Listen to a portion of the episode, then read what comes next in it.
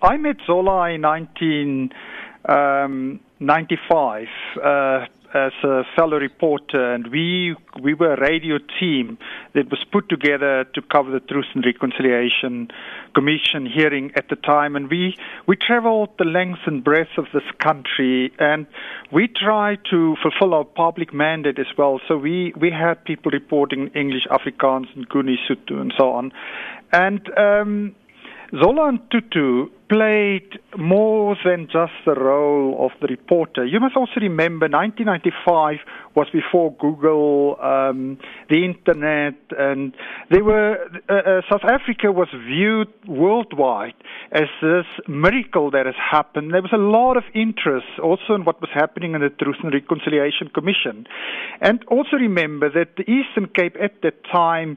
Uh, or just prior to that time, the 90s and the 80s and so on, was a repressive state where state-sponsored killings were taking place. And you had the Bikos, you had Sphiwe Mtimkulu, you had the Cradock Four, and all those names that drew attention worldwide. And all these people were coming, not only from abroad, but also in this country.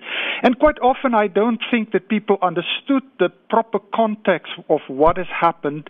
I mean, um, a lot of them couldn't say the or pronounce the names and so on. Some of them knew the the event that took place, but they didn't know the circumstance of what was the situation then. And Zola Ntutu was the person that was the walking library, encyclopedia. He was the one that that put it in a proper context. And you know what? What I remember of Zola was that he was so generous with his knowledge that he was sharing what he knew. He could, he people knew him, and he knew people. He could give us access to, for example, the Biko family, to uh, Mrs. Mtimkulu, and to other, other, all the other people, because Zola was not only a reporter, Zola was also a freedom fighter. And as a young man, I believe he was in his teens when he went into exile and came back, of course, post 1990 to the country.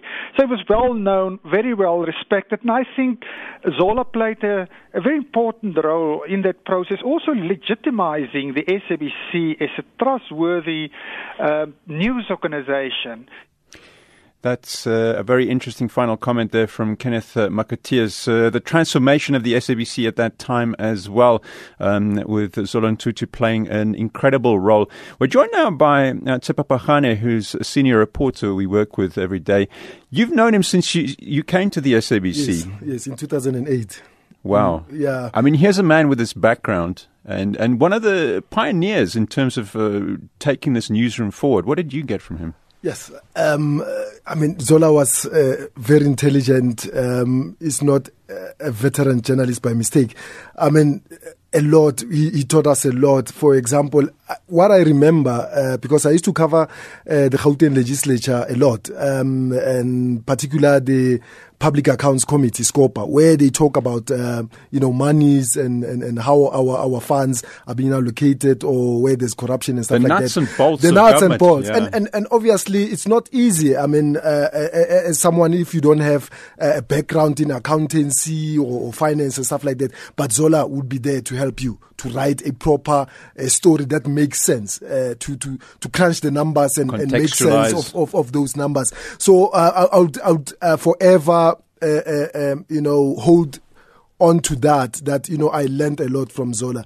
Um, for example, I, I would write a story and I would say, man, I don't, I don't think the story is, is good enough. And then he said, no, no, no, give me, give me some time. And, and, and all, you, you, you'll, um, I'll sit next to him and, and then we'll go through the story. And, and, and you know, and, you'll craft a, a, powerful intro, a powerful story. So, so Zola was brilliant in terms of, uh, you know, uh, uh, writing, uh, uh, reporting. So I, I learned a lot from him, I must say, yeah. But he was more than just that professional. He had that laugh as well. He had that laugh. I mean, for, for example, if, you, if, you, mention it, like, um, you, know, he was a humorous person, you know, because he, he, was my boss, but um, we, we used to hang around uh, together. He was a mentor and a friend. A mentor and a friend. And I couldn't feel that, you know, Zola is a boss. Um, he would joke about anything. I, I mean, you know, uh, he was a very funny guy,